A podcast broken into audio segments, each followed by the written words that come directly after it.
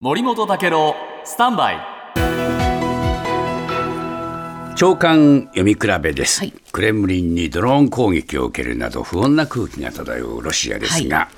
今日読売新聞、えープーチン政権は国民の監視を強化して政権に対する異論を封じる動きを一段と加速させているという記事を載せています。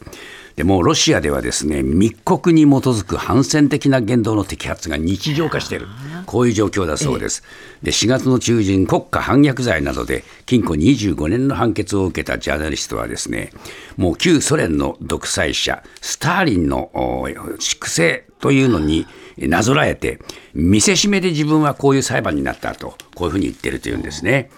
で、ロシア版の Facebook として、えー人気の SNS のフコンタクテ、えーなど、主要な国内の IT 企業がですね、実は政権側の摘発に手を貸す姿勢を鮮明にして、これも嫌な話で、で政権批判で知られるロシア中部の市長、えー元市長ですが、この人、去年の8月、この SNS への投稿で、えーそれを理由に逮捕されてしまった、えー摘発されて、拘束されているという話なんですね。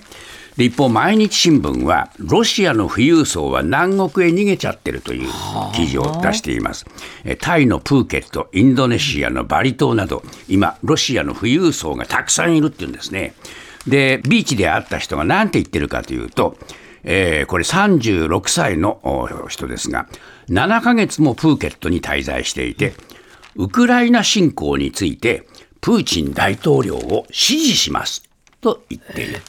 つまり、えー反戦とか、えーそういう気持ちで逃げ出しているのではなくて、お金持ってて、自分が戦争に駆り出されるのは嫌だ、こういう気持ちで、こういうところへ行ってですね、地元の人たちの職を奪ってると、地元からの不満も出てる。ロシアの歪んだ一面だと思います。